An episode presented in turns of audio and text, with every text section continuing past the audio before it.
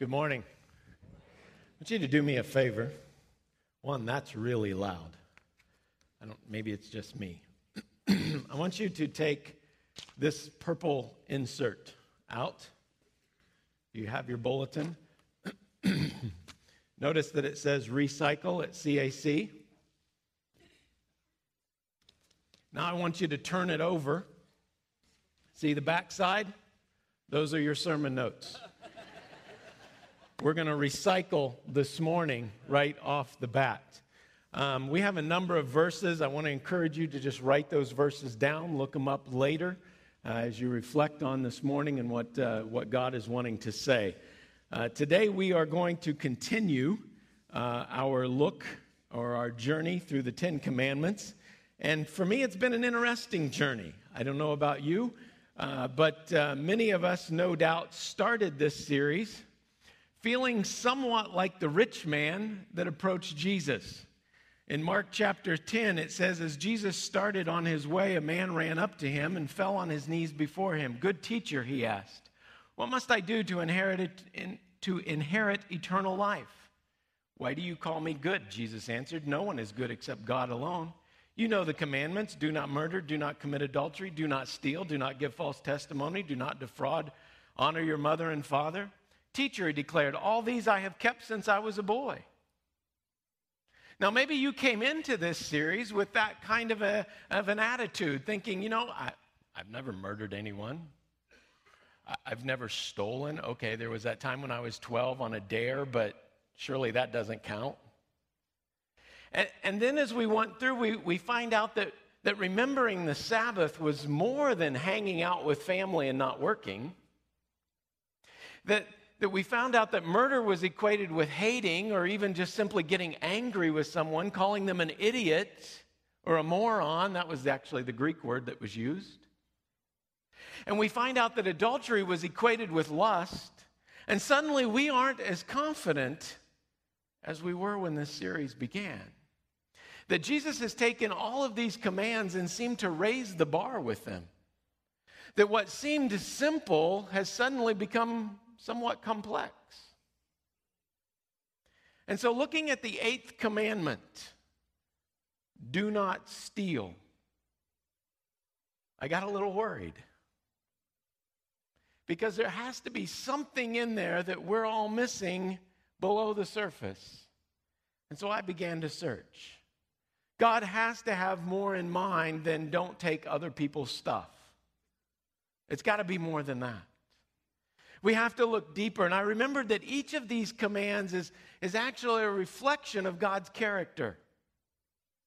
I mean, that's what makes something right or wrong, is how it responds or corresponds with God's character, how it measures up to the nature of God. If it, if something, if an action reflects the nature of God, if it is in line with the nature of God, then it is a righteous act. If it is something that goes against the nature of God, then it is a wrong, sinful act. And so this do not steal has to re, re, uh, reflect some character of God. Now, from a worldview perspective, God believes that we have the right to own stuff. I mean, think about it. If stealing is wrong, then owning must be right. Because if nobody owns stuff, then stealing isn't even a possibility. Somebody has to own it for it to be stolen. And so God is saying you have every right to own stuff. And no one has a right to take it from you. Individuals, governments, nobody has a right to take your stuff. That reveals a character trait of God that, that God too owns stuff. He owns the world and everything in it. The definition of stealing is the illegitimate acquisition of property. Getting stuff the wrong way. We need to get it right. We need to get stuff the right way. So truth number one this morning is that we have the right to own stuff. What does Jesus say in John chapter eight? If you hold to my teaching, you are really my disciples. Then you will know the truth, and the truth will set you free. They answered him, we are Abraham's descendants and, we, and have never been slaves of anyone. How can you say that we shall be set free? The truth sets us free. So the truth that we have the right to own stuff sets us free. And so I want us to look at the commands rather, rather than a list of, of hard to-dos, that you must do this or you must not do that, but look at them more as, as freedoms that enable us to live life to the fullest. To, to live the way God intended it to be lived. To live life the way he created it to be lived. Along with every command is a freedom. A way to be set free, because the truth will set you free. These commands, if adhered to, will set you free. You see, this, this command, do not steal, and the truth behind it that you have the right to own stuff is a freedom from materialism. The need to have more stuff. You know, we think we, we not only do we have the right to own stuff, but I should have the right to own more stuff. And I should work so hard that I can get more stuff. No. You have the right to own stuff, but some have the problem of finding security in their stuff. And instead of being free to own stuff, they are enslaved by owning stuff.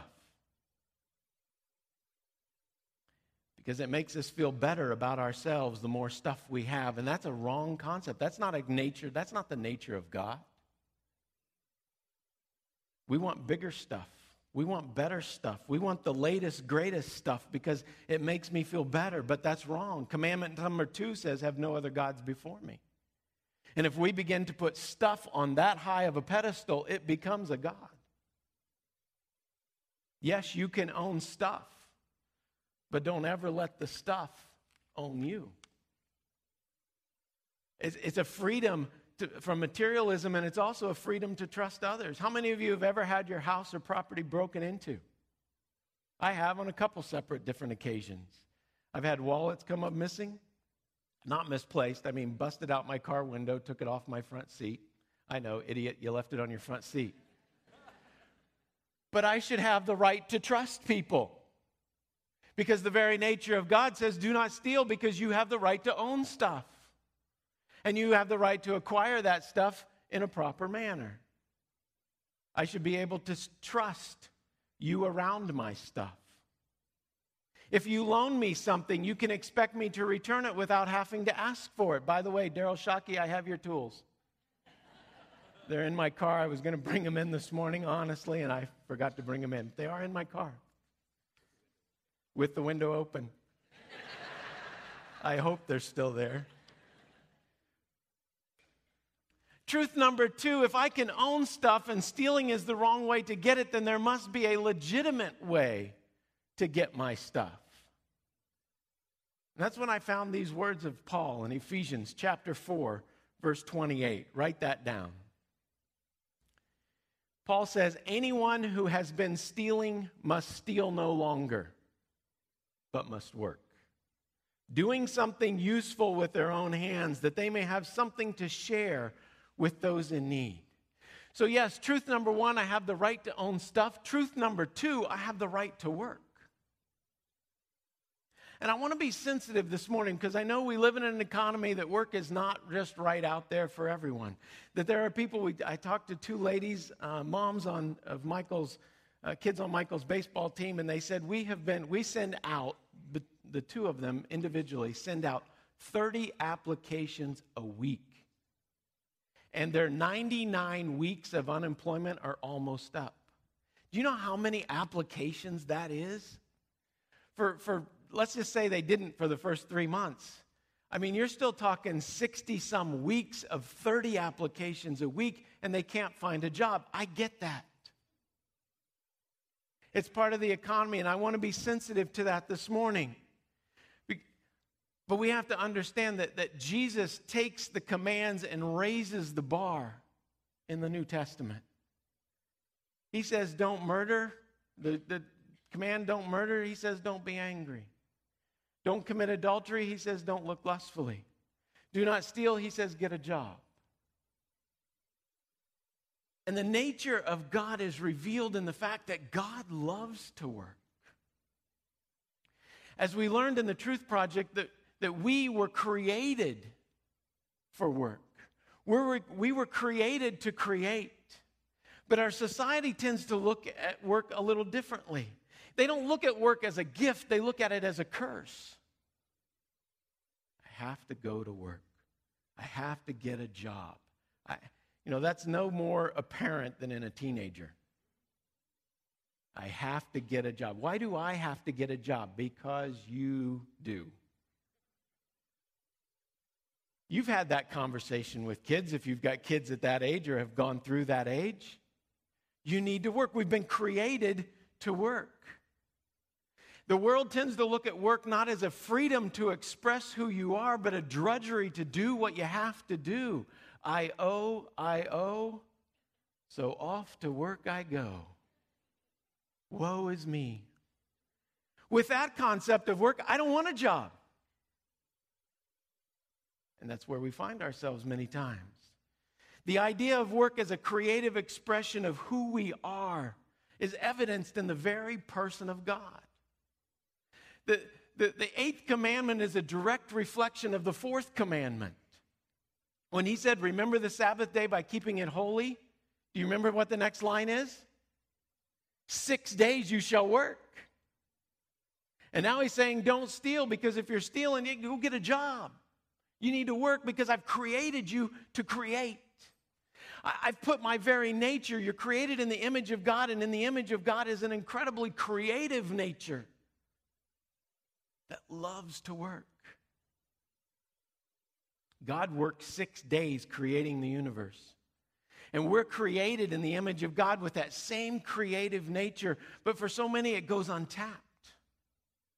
There is to be a joy in the process of working. He put man in the middle of his creation. He created the, the, the earth. You, you, you've read the, the six days of creation. He, he created all the animals, the plant life. He created this incredible garden. He placed man in the middle of it. And then he says, now I want you to take everything that I have created, and with the image of me in you, I want you to create with it. I've given you everything you need. Go, create. You remember he actually said, he put Adam in the middle and he said, work it. Work it. Create from all of my creation. And it was to be a source of joy. Work is good. This command is the freedom to enjoy what you do. And if you don't enjoy what you do, then maybe you're not doing it right. We need to get it right. You need to, to ask God to find ways to enjoy what you're working at. Maybe you need to change careers. I know this is not the time economically to talk about that. But if you're a square peg in a round hole, you're just going to get frustrated, and you're going to, I owe, I owe, it's off to work I go, and you're not going to, you're going to hate six days out of the week. It's a freedom to enjoy what we do. It's not T G I Friday. It's not thank God it's Friday. It's thank God it's Monday, and I get six more days to create. I get six more days to be creative with my hands, with what I do, with it, with what God has placed within me. What would your boss think if you showed up to work tomorrow morning with that attitude? He'd think you'd gone nuts. Maybe you do show up with that attitude. Hallelujah. But we should never say, thank God it's Friday. I can't wait till the weekend. I can't wait till Monday to be able to create again. It is possible to look forward to Monday, when you get to start six more days of creating. How? I want you to listen to a girl named Megan as she shares how she makes her job count. Look up here.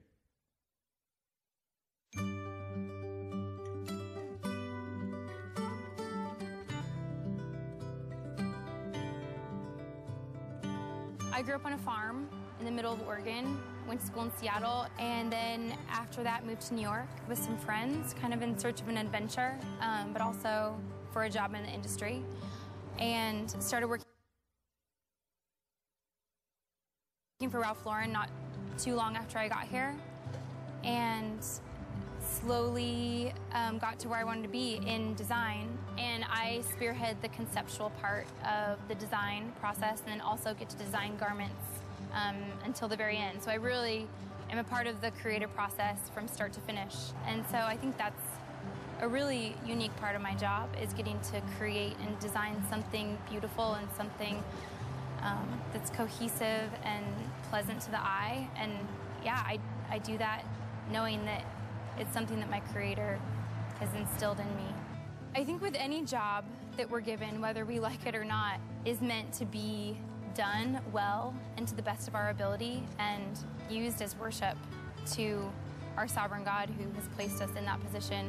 And I love to create, sketch things, and choose colors and patterns and fabrics, and I do get to do that to God's glory, and it is a form of worship. Um, with the design process, you're doing really similar things each season, and I think sometimes I do find myself getting a little bored, um, maybe anxious, and it's in those times that I realize that my job is not just for my enjoyment, but it's really for God's glory. It's meant um, to be done well, and I need to maintain a level of work ethic and a quality of design that I'm proud of. I think the greatest way to worship God in your workplace is by loving those that He's placed around you. And the people around me have been with me for about three years, and so we know each other very well. And we have many conversations about our personal lives. And it's been a really cool opportunity to be a listener, to be a friend, um, to love them, and to have them notice that there's something different about me, and the way that I live, and the way that I act, the way that I work, the way that I treat my boss.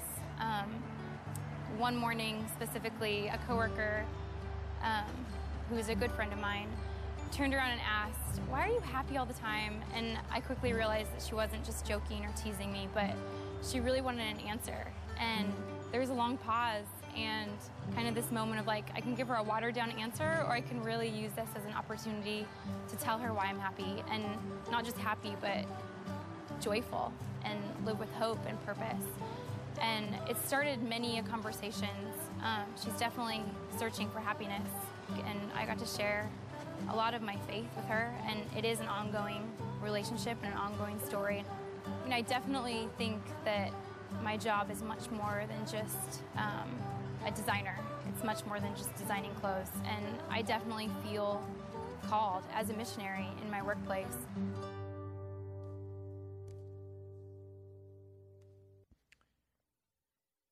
Can you take that attitude to work with you? That, that you are much more than a whatever you do.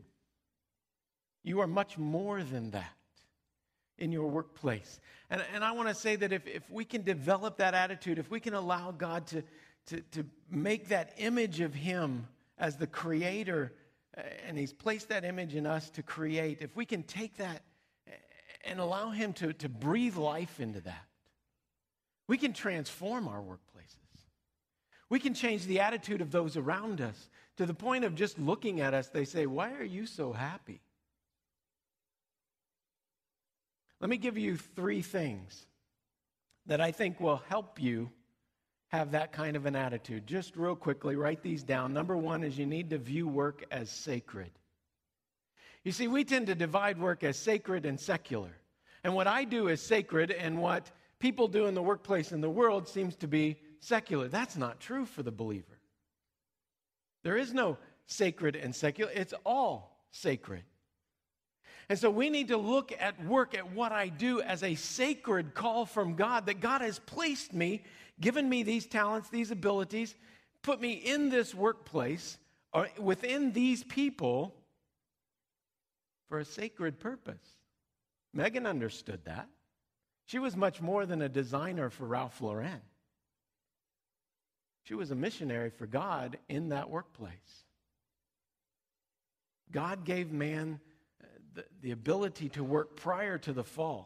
And He said work is good. It's a gift of God. Therefore, it is sacred.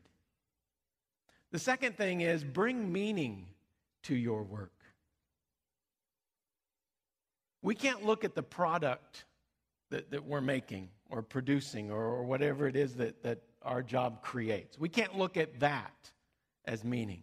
We can't look at the company for meaning in what we do. Our work is meaningful because we work for God and we're on His mission.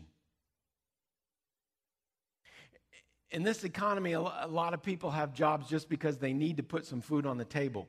That's right. And maybe you're not in the job that you feel most suited for. This is not the job you really want. Maybe it's not even what you were trained for, but you work as unto the Lord. For such a time as this, you are in your place of employment by God's design. And so T G I M, thank God tomorrow that we get to get up and we get to go into those places and make a difference, make an impact, which is the reason for number three, work with excellence. Colossians chapter three, verse twenty-three says, whatever you do, work at it with all your heart, as working for the Lord, not for men. That means our employer gets our best because we're giving it to God. We're working for Him. You steal when you don't give your best.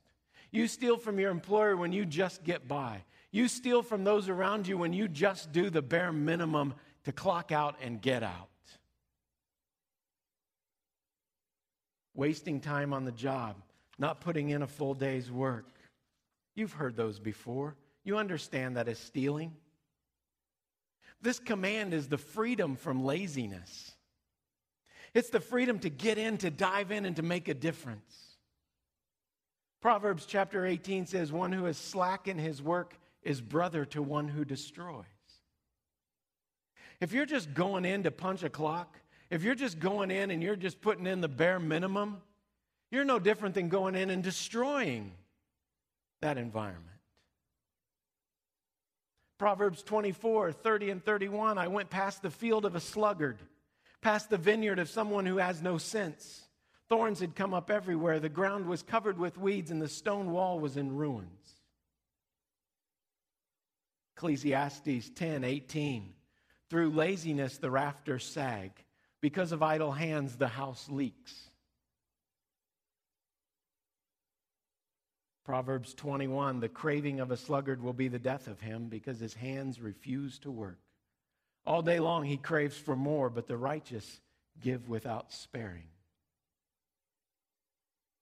This idea of we have the right to work and that we, we need to look at it as sacred and, and give it meaning and, and do it with excellence leads us right into the third truth. Paul brought it up. Uh, He brought up an interesting point when he was talking about work, and Proverbs just hit on it again. I don't know if you catch it, catch what they said, but let me reread Ephesians. Anyone who has been stealing must steal no longer, but must work, doing something useful with their own hands, that they may have something to share with those in need. Why do we work? Do we work to get more stuff? No. We work. We have the right to work because God has created us to create. And one of the byproducts of, work, of working is that we get to own stuff. But truth number three says that I have the right to give my stuff away. Why do I have the right to give my stuff away? Because I own it. Because I have worked for it. I don't have the right to hoard it. I don't have the right to use it only for myself and my family. This, Paul says, so that you may share with those in need. That's why I work. The command, do not steal, reveals the character of God as one of giving, so that you may have something to share. From within our creative work, we generate wealth that has the potential to meet physical needs of ourselves and other people. Why do we work? Why do you get up on Monday morning and go to work? So I don't have to steal. Because I want to be useful. so that I can make money and have something to share with those in need. Do you, do you say that to yourself? Do you understand that your job that God has provided for you is, an, is the ability to accumulate wealth? Maybe not the most wealth, but to accumulate wealth so that you can own stuff, so that you can share that stuff with others who are in need. We don't have to look very far in our in our economic times right now to see there are a lot of people in need. There are a lot of people who, who would love to work. They would trade with you your job.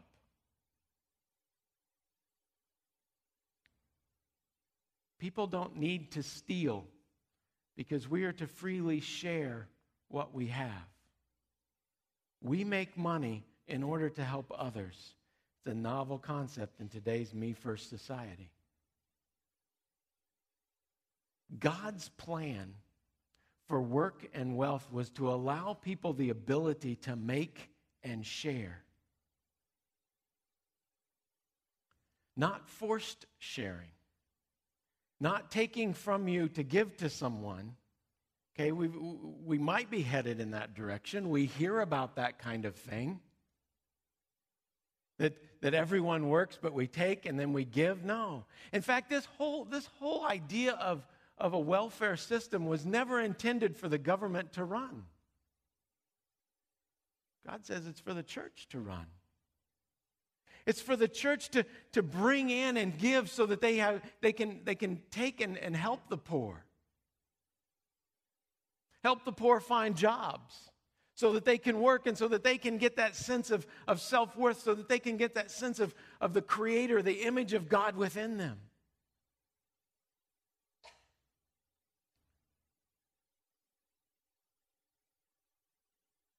A willingness to share. God has the expectation that His people will be a source of welfare to those in need. It is out of our work, out of my work, out of my stuff, that I, I've worked for and I've earned and I have the right to, but I also have the right to give it. And God has an expectation that I will do that. If you've been given more than you need, not what you want. We own the stuff. The stuff doesn't own us. It is so that you can help someone else in need. So that you can look around and, and help someone else put food on the table. Help someone else put clothes on their back, a roof over their head, so that you can make sure that people are taken care of. God has enabled you to make wealth to share with others. You can almost read that as an expectation that God has on us. He's been generous to you so that you can be generous to others. He gave us a beautiful illustration of how this works in Acts chapter four with the very first with the first church. He said all the believers were one in heart and mind. We always joke that that hasn't happened since Acts chapter four, that we were of one heart and one mind. No one claimed that any of his possessions was his own. Okay, they were. They were his own, but I don't claim them as mine. I have the right to own. I own, but I don't claim them as my own. But they shared everything they had. With great power, the apostles continued to testify to the resurrection of the Lord Jesus, and much grace was upon them all. There were no needy persons among them. For from time to time, those who owned lands or houses sold them, brought the money from the sales, put it at the apostles' feet, and it was distributed to anyone as he had need. There were no needy people among them. Because the church understood, do not steal. You have the right to stuff. You have the right to work. You have the right to share. And there were no needy people among them.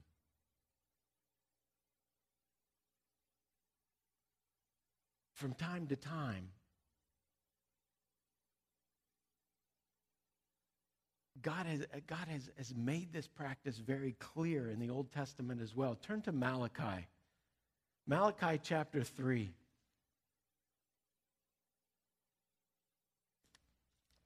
This whole idea of bringing in from, from accumulated wealth, worked for wealth, to bring it into the storehouse or to bring it into the church so that it could be distributed to those that are in need. This is what God says in Malachi chapter three, starting with verse six. I, the Lord, do not change. So you, O descendants of Jacob, are not destroyed. Ever since the time of your forefathers, you have turned away from my decrees and have not kept them. Return to me, and I will return to you. But you ask, how are we to return? Will a man rob from God? Yet you rob me. But you ask, how do we rob you? In tithes and offerings. You are under a curse, the whole nation of you, because you are robbing me. Bring the whole tithe into the storehouse, that there may be food in my house. Test me in this, and see if I will not throw open the floodgates of heaven and pour out so much blessing that you will not have room enough for it. I will prevent pests from devouring your crops, and the vines in your fields will not cast their fruit, says the Lord Almighty.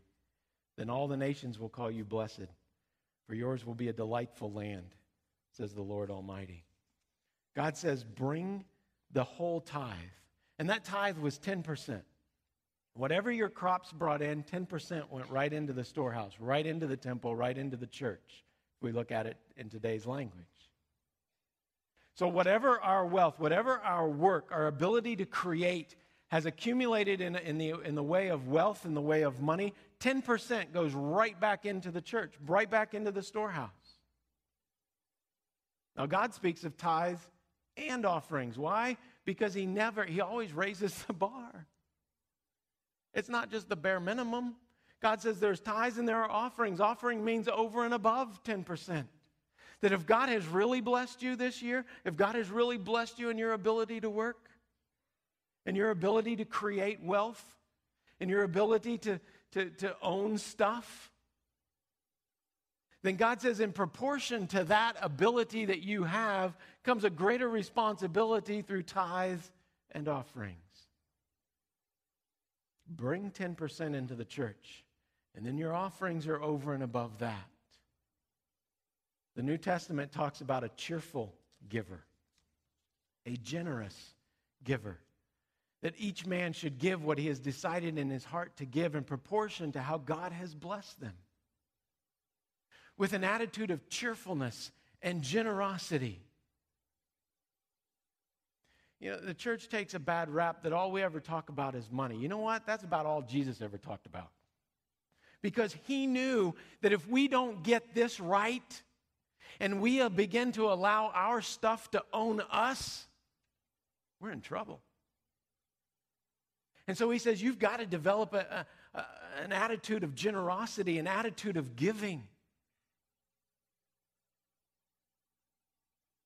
I can't imagine that in any way that, it, that, that that generosity and giving is less than ten percent, because Jesus always raised the bar, he never lowered it. Even in hard economic times, remember the widow's mite? Turn with me to Mark chapter fourteen. This is an incredible story.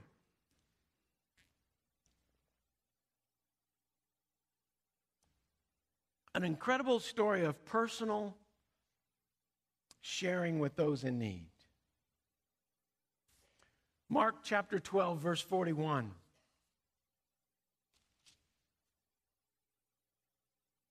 Jesus sat down opposite the place where the offerings were put, and he watched the crowd putting their money into the temple treasury. Now, this is the same idea of Malachi, the storehouse, bring the tithes and the offerings into the storehouse. This is what Jesus is witnessing, these people coming into the storehouse. Many rich, rich people threw in large amounts, but a poor widow came and put in two very small copper coins. Uh, which really amounted to next to nothing. Worthy only of a fraction of a penny. Calling his disciples to him, Jesus said, I tell you the truth, this poor widow has put more into the treasury than all the others. They all gave out of their wealth, but she, out of her poverty, put in everything, all that she had to live on. I've heard people say, I can't afford to tithe. I've heard that. I don't believe it. You can't afford not to. Because giving is not about the church needs your money. Giving is about you need to give it. Because it's, a, it's between you and God, not between you and the church, not between you and the storehouse. And this lady understood that. That for some it was easy to give. The rich just came in and they dumped loads of money in. This lady, out of generosity, out of a love for others more than herself, out of sacrifice, put in everything she had because she knew she could trust God to provide. Her giving was not measured against other people's giving. Do not steal is not about the church doing okay financially. It's about you personally giving as God has instructed you to give. It's about you being faithful to what God has placed within you. It's about you understanding and listening and hearing the, the direction of the Holy Spirit to share your stuff. Giving is not a church-wide discipline. It is a personal discipline. When Jesus talked about the widow giving, he was addressing individuals. I, I'm convinced that the church will always have enough money to accomplish what God is calling us to do. If God is in it, then the finances are behind it. Look around you. You're sitting in one of the greatest illustrations of that fact.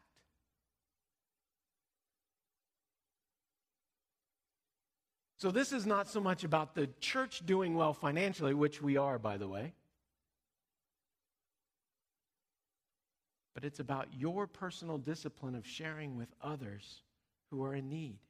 It's about your discipline of giving and not robbing God. Whatever your giving habit is, reflect on what God would ask of you. Do not steal. You have the right to own stuff.